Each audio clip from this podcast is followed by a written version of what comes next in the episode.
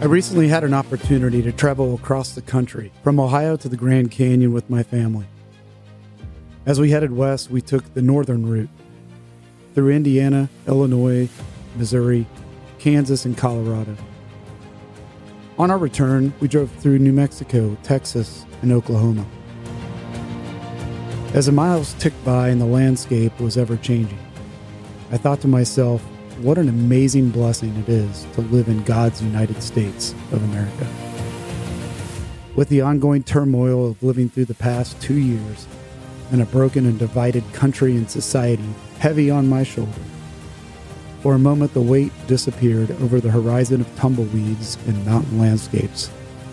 My view was suddenly uninhibited, and clarity, without the presence of paralyzing distortion, was actually in view.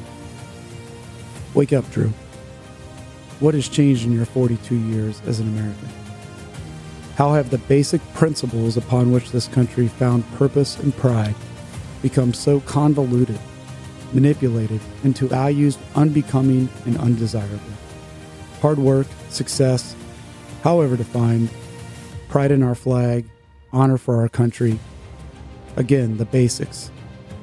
The common core, freedom, was the nucleus of what used to bind all of us together. The innate ability of free choice, a land that permitted the voice to proclaim a position, regardless of popularity, seemed to be further and further in the distance. And then I glanced into my rearview mirror. My eyes revealed two young, impressionable minds, full of potential to add their own purpose to the world. I knew their abilities and talents would only reach their full potential if their freedom is preserved. Otherwise, the grip of oversight and undue regulation will slowly strangle their dreams and remove purpose from their existence. A transformation of the beautiful mind, stripping away all creativity and drive. As a lawyer, my tool belt contains implements to alter judicial outcomes for a single branch of our government. The practice of law acts to police the interpretation of the Constitution, but more important, to thwart abuses against its principles and directives. However, limitations come in many forms, most predominantly a process that is anything but prompt. This left me a feeling of a sense of guilt for not being able to do more to protect my children's Bill of Rights. Why does it seem with each passing day those rights, including my ability to have individual thought and positions, become more blurred and obscure? It was only then that it occurred to me the millions of Americans I passed along the way during my journey. How many of those Americans are aware?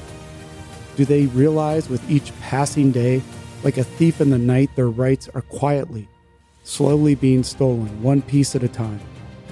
What will the aggregate of those pieces of that thievery look like 10, 15, 20 years from now? Will freedom be a word removed from our vernacular, removed by tyrannical oversight, a forbidden utterance, or a principle so archaic the meaning is unknown? Wake up, America. Are Americans so occupied with social media filters stripping the world around them of reality that somehow they believe freedom, the United States as we know it, will always be this way? But no, throughout history, freedom comes with great cost and ever greater responsibility. As a nation, we must wake up and perceive that which is happening around us in our government, our schools, our society, and demand that our rights be preserved. As I pulled into the driveway after 60 plus hours on the road, throughout the heartland. It was then I decided season 4 of the SOL podcast and seasons thereafter will be dedicated to addressing these parasitic threats to our rights and our freedoms, to protect those who cannot yet protect themselves, that is, our children. We will continue to focus on the role the law plays by providing honest and open discussion about those threats to what we hold so dear. We call upon you to share your thoughts. Know that this is an open platform of discussion. As Americans, our disagreements are powerful, and many times the true catalyst of change for a better country and a better future. We will not be persuaded or intimidated by threats to silence the views on our program or attempt to shun and or extinguish the view by our fellow Americans despite our individual disagreements. All views and positions can never be the same, but they can be discussed. It's time to wake up. Become educated to the world around you and the ever-changing social and political platforms and environments.